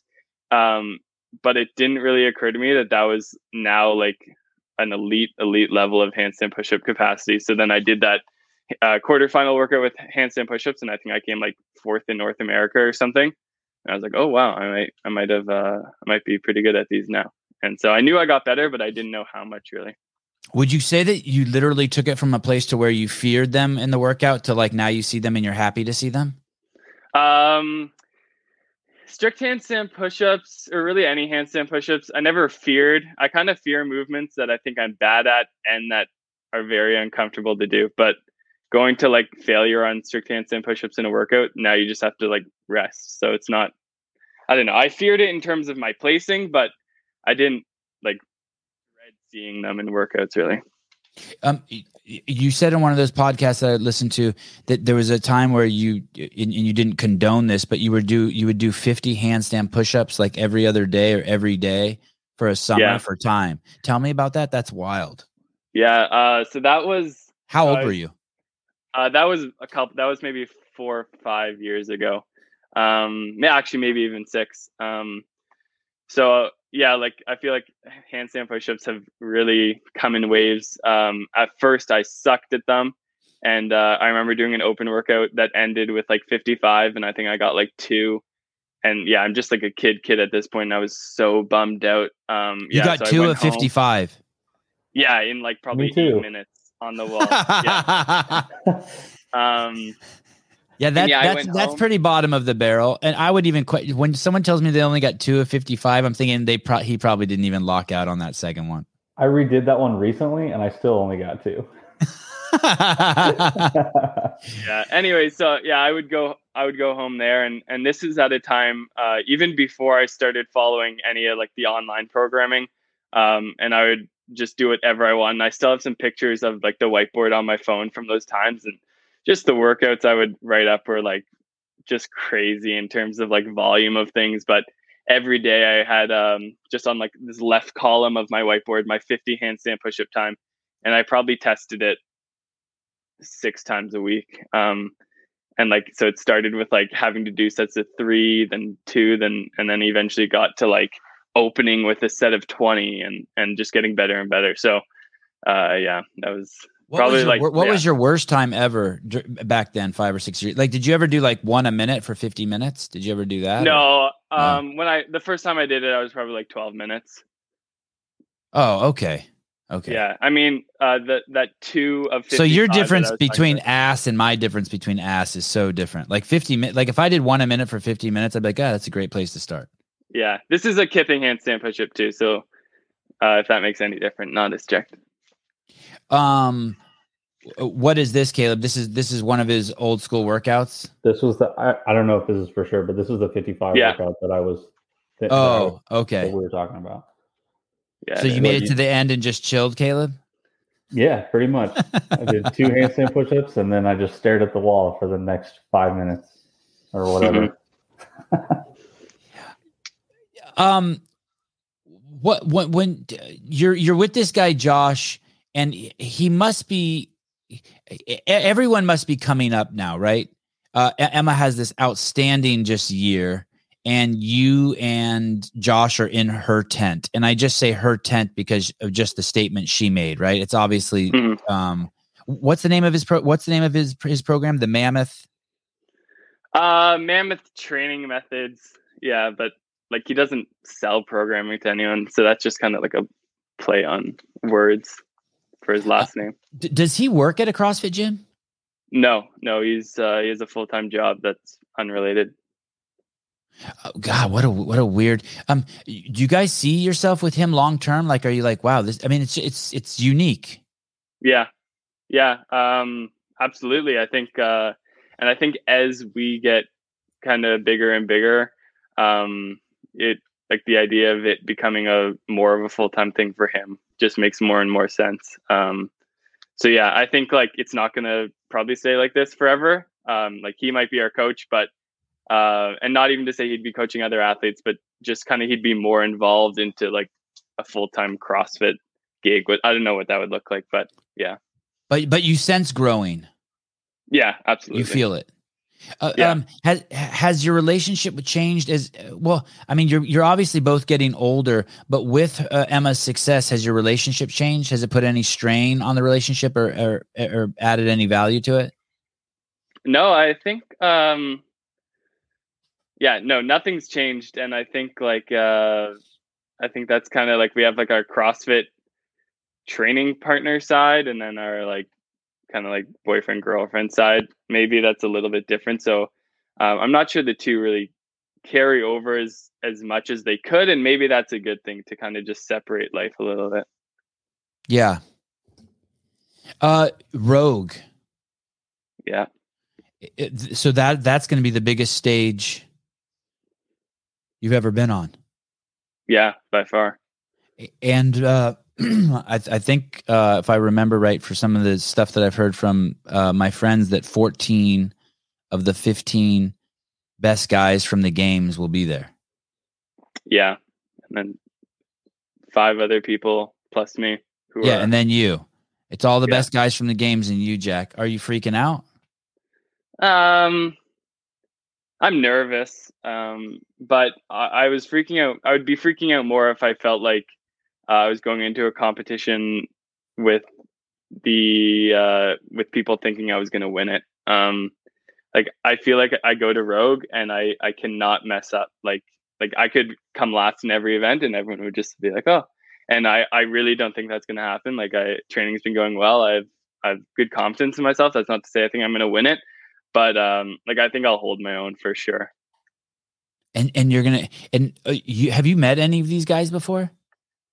Um briefly a couple i did um a competition with Chandler this past summer, and I met Noah briefly at the games. Um, Good dude. That's about, so. So you met the two nicest guys in CrossFit. yeah, uh, yeah. I mean, I only talked to Noah for a second, but um, yeah, no one has ever been so down to earth as Chandler and being so good. Let me see who's. Let me see who's going to be. Who else is there? Want- Let me tell you who's going to be a dick to you. Scroll. Let me see. Keep going. Not Bjorgvin. He's too nice. Not Jayson Hopper. Not Lazar. Nope. No dicks yet. No. No. Oh no. There's no dicks there. You're gonna have a good time. Those Yeah. are all good dudes. Yeah, yeah. I'm super Dang. excited though. It's it's gonna be sweet. Dang, Jack, you're doing it. hmm Yeah, everyone get- for Go ahead. Sorry. Qualifying for Rogue, um, I put nothing on it. Like honestly, I was just doing the qualifier because I like have struggled doing online things in the past, and whatever would be a good thing to do. I was only like a week or two back into training after uh, like a month off or a month taking it pretty chill after um, after I did an off season competition there. So, um, and then I just did the first workout, and I was thinking like actually i saw the workouts come out and i thought i'm not even going to bother doing this because this is just going to drain my confidence to see how low i finish because the workouts were not what i would consider good for me but i just did the first workout and it was super smooth and and i kind of just kept that train rolling and uh end up submitting my scores and they were good enough so Um, you went to you went to Can West and took fourth, and you went to Can East Yeah. and took first. Yeah. Were one of those competitions the competition that didn't pay? Like they had some financial issues. uh kind of both um, Oh, they both did. Oh shit! You well, took first. same- it's the same uh it's production Um, uh, I, there's this movie from in the 70s or 80s called Excalibur. I don't know why I thought of it the other day in the shower, but I I wanted to find the clip at some point, play it on the show. But it's they tell the the king says someone steals something from the king or or kill kills someone he knows, and there and everyone in the court is demanding that the king get retribution on that person. And the king says in the movie, true true power comes from forgiveness hmm. and I and I always loved that line as a kid. Like, like I, I mean, I know it sucks that they didn't pay or whatever, but it's it, it's on them. It's their problem. And like, if you're mad Yeah. at them, then it's like it, it's kind of like you picked up some shit there that you didn't want. You meant to leave with money and you left with anger. Fuck that. I, I don't want to like. Just, how about I just leave with nothing? How did you process it? And and, and then other people are Um, like, well, Sevan, people spent a thou- their last thousand dollars there that was for their rent, knowing that they were going to get twelve hundred back, and they didn't, and they're really pissed. I'm like, yeah, but like now you're arguing with reality, and arguing with Yeah. reality makes you a tard. Yeah. Um like I have no anger in me. Like do I want like the 10,000 that That's me? how Yeah. much you should have got, 10k. Uh well, a 5 from each. So a 5 for coming fourth at Can West and then another 5 for winning Can East. So Oh, that's a lot of Um, dinners with Emma. Okay, that that's Yeah. a lot of dinners with Emma. Oh shit. and and they seem to have the intention of like working towards one day paying that. So whatever, that's good enough for me now. Um but yeah, I, I have no no resent and uh, honestly the, the two people who run the show there, um I really like like I think like they've been super good to me. So um outside of that that money, like I have nothing bad to say. Thank you, Heidi. I was quite proud of that one. Uh, arguing with reality makes you a tard. Yeah. And and I do it a lot too. Like, you know what I mean? The rock pops up, hits your windshield, your windshield's cracked, and you're pissed. It's like, whoa, whoa, easy. Like it's Yeah. broken. It's it, it you're like, what are you doing? It's broken. It's just chill. Why do you gotta be angry too? But I'm a very wise man. I'm I'm old. I'm old and wise. Right, Caleb? Ish. Oldish and wise-ish. Are you going to school? Yeah, full time uh I I do biomedical engineering at Waterloo here, University of Waterloo. What? what are you doing? Is is Emma Yeah. going to school too? Uh, well, she's finishing high school right now, so I'm not What sure her plan the- is the next.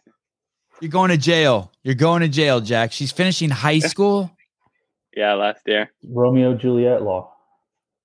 Oh my god. How old is she? Uh, 17. Oh my goodness. Oh my god. Biomedical engineering. That sounds like Dude, some you're make transhumanism shit. Like you're so you're fucking money. what'd you say? He's gonna make so much fucking money. Uh th- that's a good job. Oh yeah, we have that job in the Air Force, and it's like a year long school. And then once you get out, like people just get out of the military because you make stupid money. Are all your siblings um uh overachievers? Like the whole family? Like like what are you Uh, doing? Why, why why don't you just quit school and chill? Just do CrossFit. What are you doing? I don't know. Uh, I think, well, to, to answer your first question, yeah, most of my siblings, like I think four or five of my other siblings, did engineering um, at Waterloo too, which in Canada is like the top engineering school. So it's like it's a pretty big deal if you're there. Um, and everyone, everyone who didn't do that, like they're doing pretty well for themselves.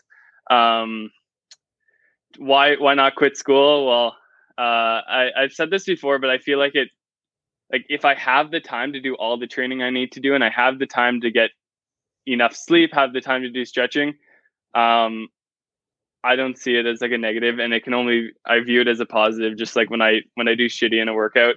Um like like for example last week I was retesting like a, a running distance I did and I got slower over the course of like two months of of training that time.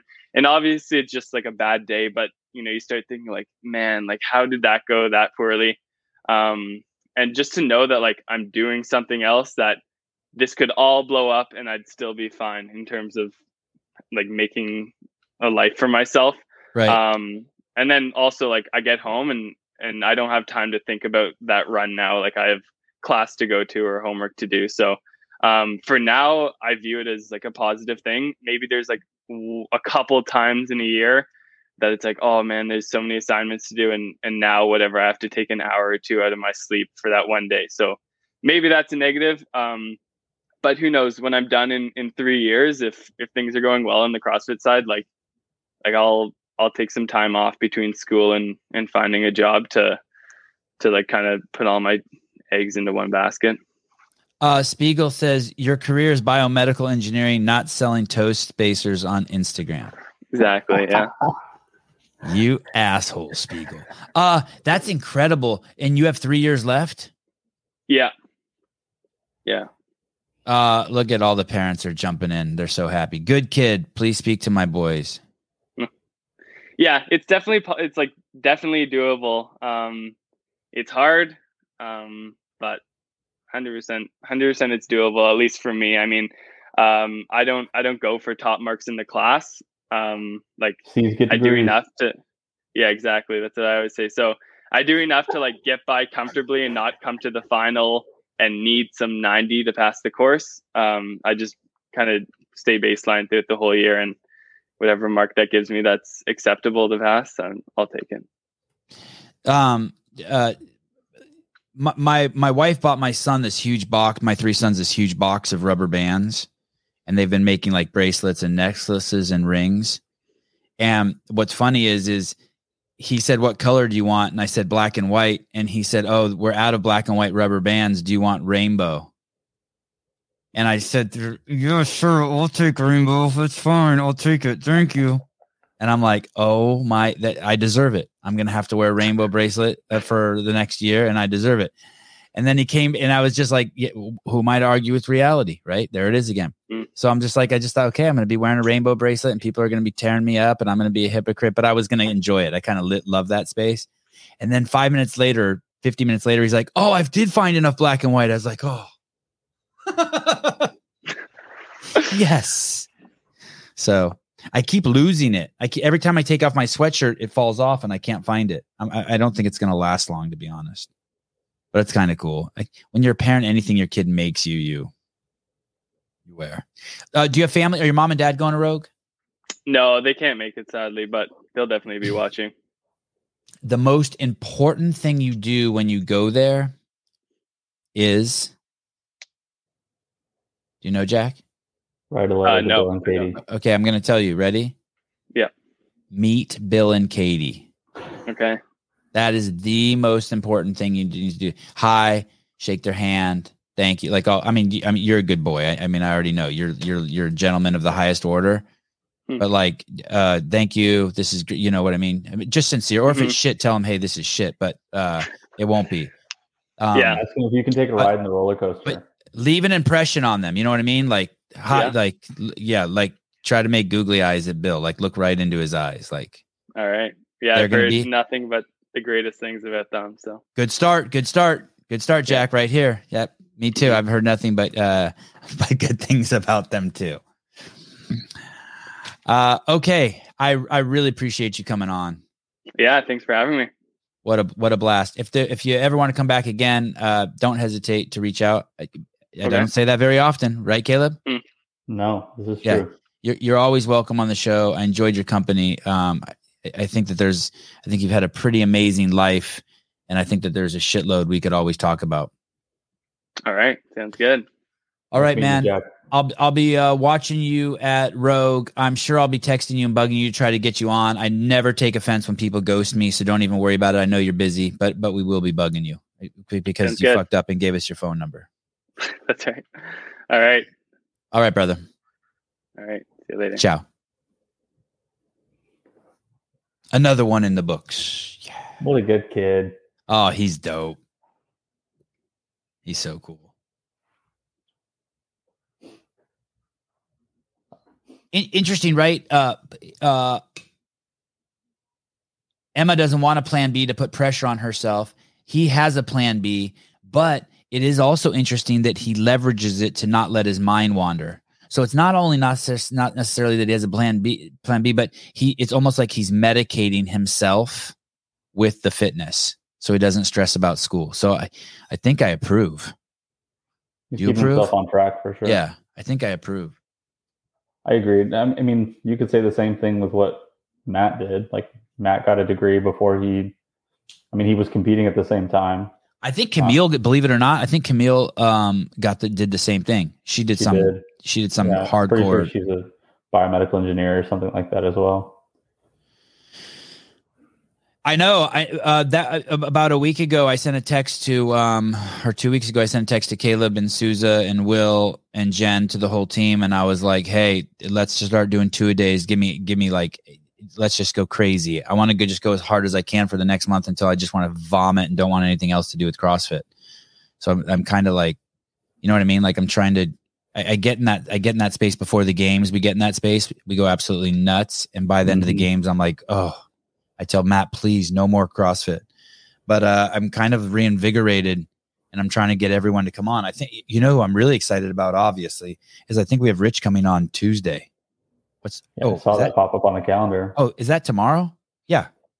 We have Rich Froning and Angelo coming on tomorrow. Oh Listen shit! to this. What? I said, "Oh shit!" Yeah, it's cool, right? Super cool. Tomorrow's going to be crazy. Listen to this. Jared Graybeal from Zello Games, pu- pump up the Zello Games a little bit, talk about it, talk about the qualifier. Then Arielle Loewen, talk about talk to her. She's cool. She's easy. Uh, Rich and Angelo, super easy. And then for the first time, uh, I'll, I'll meet Nick Matthews. I'm basically on for five and a half hours straight tomorrow. Can't wait. Are you going to be here? Yeah, I'll be here. You're nuts. Uh, Camille was twerking five classes during the summer. She was taking. She was twerking. Why was she doing that? I guess if you got it, shake it. I'm struggling to. uh Devesh Maharaj. Devesh Maharaj. I'm struggling to keep up watching two weeks old episodes on the live. Um. you have plenty to go back and watch. Did you guys know that uh Heidi um Oh yeah, Heidi made this book? Beach to it. damn it. I want to lift weights like my mom. Up go to uh go to Amazon, type in Heidi H E I D I space C R U M E. She's an author now. I, I, I, I'm, I, I get my book tomorrow. I'm so freaking stoked. I can't believe she did it. Hey, Uh, Heidi, you got to come on. We got to come on and talk about how you did it. Like what happened? Did you already have it written and you cheated? Or after you saw the Brad Ghost episode, were you inspired and you're like, fuck it? How did you do the pictures? I mean, I know you're crazy talented and capable. I mean, I've seen what you do on Instagram. Uh, in, in, in your creative, you're just oozing with, you know, one liners and creativity. But this is so cool that you did this. The fact that she has more than one line is impressive. The fact that she has more than one. yeah. Uh, Heidi suggests uh, Maharaji, uh, uh, Abdul Maharaji watches at, oh no, Devesh Maharaj watches at 1.25 speed. Uh, Justin Vellner, top dudes getting degrees and killing it on CrossFit. Word. Good job, Eric. Yep. Uh, good tidbit of uh, info. Uh, you you're kind of an author. I got two books. I got two books. I got two books. Got, He's gonna be tied with you after tomorrow. Um. Oh my goodness! Listen, I'm writing the second one today. Should be on Amazon by tomorrow. Oh, you're killing me! You're killing me. Uh, Vindicate. Can- let's let's uh let's. I hate let's fucking go, but I love Travis. if I never heard anyone else ever say that again, I'd be happy. Somebody that I work with says that they hate that too, and I don't. I just think it's funny now. I use it all the time just to piss them off. You're a good dude, Caleb. I'm watching at 1.5 speed. I'm Indian. You know our brains are stronger than yours. 1.25. Ha! For the white man, maybe. Uh, her goal is to catch up to Brad Gross. No, not not Brad Gross. Oh. Bad. Oh, thank you. I thought you were being funny. Jeez, Louise. Oh, blow me, Bruce. All right. Um that's it for me today. I got I got so much to prepare for tomorrow. Today's going to be just a full-blown panic. And the thing is is Wednesday and I have to read this book by Chris Wark that I'm that I'm almost done with uh the cancer book. C H R I S W A R K Chris Wark uh is our guest on Wednesday. That's going to be an amazing show. And then in the evening, we have the Rogue Programming Show. We have invited uh, Ben Smith and Dave Castro to be on that show. I'll be curious if either of them uh, come on that show with uh, Jr. Howell and Taylor the Thumb Self. Uh, hopefully, uh, uh, Roe will release some of the workouts so we have something to do a show on. Dear Bill and Katie. Dear Bill and Katie, please. Yes, thank you. Uh, no, I only ask for objects. Sevan, I'm giving away an L1. I hope you are happy. Whoa, what's that? Oh yeah, he's really? yes. the I think NDK. with one of the shirts that he's selling, he's he's gonna pick somebody from one of the shirts that he sells to what? Get a free L1. I hate that. That's gonna cut into my shirt sales. What shirt is it? Mm, I think it's the one that they quoted Greg Glassman on. Oh, oh, okay. I see. So What's going on, Travis? Hold on a second. Hold on a second. Let me see what's going on here. Uh invite, copy. Do you have Travis's number? I think I can. Yeah, I have his number. I think I got it. I can beat you. I can beat you. Uh you're faster than me. Travis Bellinghausen, is that his last name? That's the one. Oh. Okay. Uh I s- sent you a link, Travis, if you want to jump on.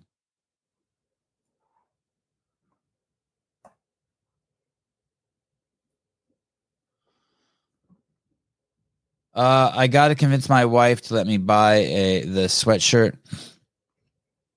Why? Just do it anyway. Be a man. Just do it anyway.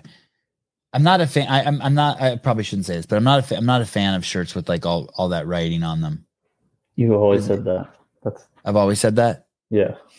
Yeah, I like pictures. then you'll really like Heidi's book. I'm, I'm a picture guy. I'm a picture guy. So basically, what Travis is doing, I don't. Why doesn't it say that on here that you get an L1 if you buy the shirt? I think it was on his Instagram. Hold on. Well, it needs to say it here, right? I click there. Along with the purchase of this item, we will select one winner to receive a paid registration to the level one certification course of their choice. Don't forget to check the I'm interested in the L1 box at checkout. Wow. Wow. And is this kind of the the um the fuck you to uh Noble for not Noble. Noble. Greg. Yeah. He, posted that almost immediately. It was I was impressed. God, we have a great group of people. Oh shit. They're awesome. When would you have Danielle Brandon back on? You missed her already? She was Probably great, next- right? Next year. I want to have her on for that dating show, but I know no one's going to call in. But I still need to try it anyway. But I'm like nervous to do it because uh, if we do the show and no one calls in, it'll just uh, I'd just be me and her talking. I guess that's fine. Man, that's badass. I agree. Uh, you have to choose. You have to choose to do the in the draw. Oh, right. Okay. Yeah. When, when you buy it, you have to sign up for the drawing also. Oh, got you. Uh, yeah. There's also. I thought it was a hoodie. Yeah. There's tons of stuff. Shirts, hoodies. It looks like it looks like there's a whole bunch. Okay. Oh, there he is. Here comes Travis to talk to us about it. Oh, and he's gone. Nope. Bye, Travis. And he fell off the screen. Oh, send you the questions and then you'll ask them. I know, but it's so much better when the, the I appreciate that. You're so solution oriented. It's so much better if people would just call in and ask Danielle stuff. It would be fucking hilarious. What about getting other single CrossFitters on the Love Call In show? Well, I don't care if they're single. Oh, I, I just I just want you mean but wouldn't it I think that just Danielle Brandon would just be so good for that. Yeah. That would be pretty funny if she What's this super dating about- badass hot chick think? Like, what advice does she have for you? Like, she, I could just see her just slapping guys down. No, that's fucking stupid. Oh, he's in his car. Wow. Here we go. Uh, unmute yourself, brother. Unmute yourself. Hey, hey, Sorry, I'm on the interstate. hey. Hiller said you have a nicer body than he imagined. Hiller's smaller than I thought he'd be. Oh shit! Oh my god! Oh my goodness! No, oh, actually, Oh, we're, we're we're about the same size. I might. Wow. Yeah, I think we're about the same size. I'm. I'm. He's pushing 200. I'm 194. Are you- are you taller than him? No, we're like exactly the same height. Oh, what Yeah, what's we're up with that headset? What's up with that headset? This? No. What do you mean? Oh, this? That's my dad. It's. I'm borrowing my dad's truck. Oh, what is he? Uh, what is So he I like? A left, uh, I was. nine seven six. Uh, love me. Is what is he like? A phone operator? I don't know why he has that. Actually, that thing's old. Uh, what's going on with these sweatshirts? I'm on my way home from uh, Masters Fitness Collective. Oh, cool. is it raining? Greg, Greg, it's going to the farther ahead west. It's getting darker.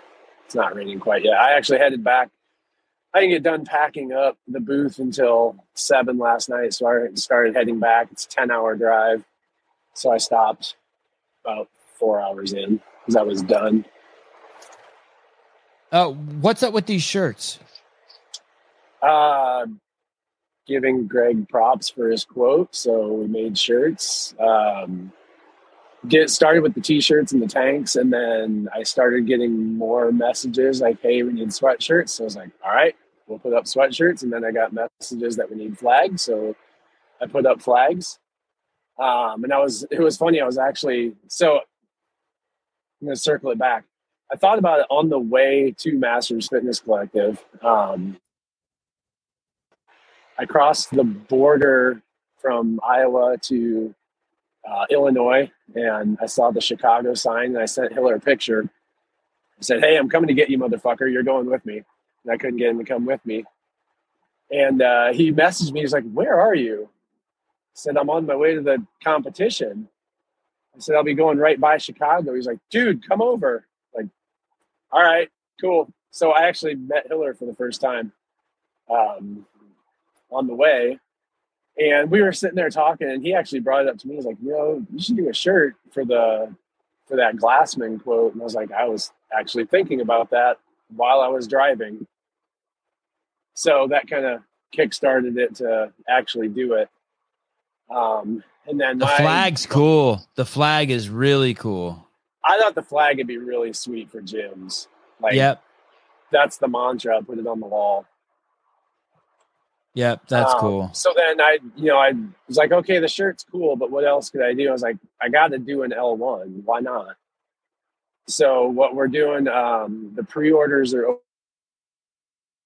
Friday, and then I'll pick. uh, There's a checkbox when you fill it out. If you're interested in L1, select yes, and then whoever selects yes, I'm gonna pick a random person to give away an L1 to wherever, whatever their location is. I'll just pay the registration fee. That's awesome, dude. I fucking love this. I was like, yeah, I can do a shirt. That's neat, but let's tie it even more to Greg. Hey, um, let the person know I'd love to have them on after they take the L1 and, and ask them about their experience at the L1. Definitely. Yeah, I'd love to hear about that. What a cool Yeah, thing. You're that a boss, dude. That's dope. Thank you. Had to do it. I was like, come on, you guys, you can't use this quote and not attribute it. I, I get it. They can do what they want. It's it's theirs. But at least give Uh, well, at this point, all that matters is that it motivated you to do something cool. Yeah, definitely. It was it was getting a good response. We've it's done well. I was I was very happy. Awesome. Lots All right, of, dude. Uh, lots of love at Masters Fitness Collective too. A lot of people came up saying how much they loved the show. Oh, cool. Cool. Yeah. Yeah, Gabe said it was time. Gabe said it was cool hanging with you. Brian said it was cool meeting you, meeting Gabe. Sounds like it Oh was my fun. god, I met I met so many people. And fucking Ron Ortiz is the man. Oh, Like, I- he's such was the one of the first he was like I've never met him, talked to him. He was one of the first people that came up and we talked for ten minutes. Just hanging out. oh, It was a good Trish. time. Oh, Trish. You know I can't say that word on this show anymore. You mean, but you mean but Badissi? Yeah, that one. Thank word? you, Caleb. Yes, thank you. Thank you. Uh, all right, Travis. Good to see you, brother. Keep up the good work. guys. I'll, I'll see you you. in the text messages. Sounds good. Bye. Bye. And that's our marketing for the show. Selling books for uh listen, listen, I, I'm all about this uh this this winning the L1, but but but partners apparel, Sevan podcast. This is the shirt you want. Oh, th- this is the shirt you want. Yum. One of my favorite shirts. It's kind of so my favorite that I kind of get nervous when I wear it, like I'm wearing it out. Which one is it? Just the blue one. Oh shit, you guys can't. I thought I was sharing screen. It's the one with the the the flag. Oh yeah, It's so I, good. I- yeah, I have that one tucked away. It's only for special occasions. Yeah, I, I mean this one's always great too. My shirt's on sale. I don't know if I approve of that. I don't know if I approve of that at all. Why does that shirt look so small too? It actually fits really big on me. In a good way or in a bad way? No, no, in a really good way compared to the other, like the American flag one. Yeah, the American flag one's a little tighter. Yeah, it makes my biceps pop. That one I can like.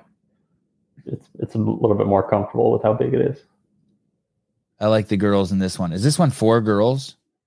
No, it's for me. You have this? No, I Oh, want it. I want one though, just for fun. oh order one. Get one. Tell him. All right, I'll get one then. Yeah. Dear. Oh, this has reviews. Let's see. It's sexy, Elaine. Dear oh, yeah. These are all girls who got it, dude. Okay, I got to give a review then. I think that might be a girl's shirt. No way. All right, It's fine. unisex. All right, fine. Unisex. Uh oh. Everything okay there? Oh shit. Yeah. Sorry. Yeah. This noise. How close is the runway to you where you're sitting?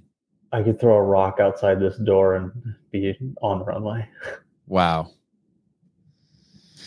All right, Caleb.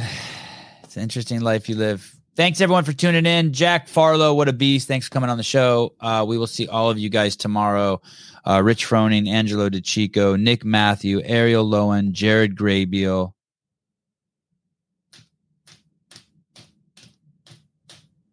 Did I forget anyone? No, I think so. Will Branstetter's coming on tomorrow. All right. I just saw him in the comments. Okay, guys. Bye bye.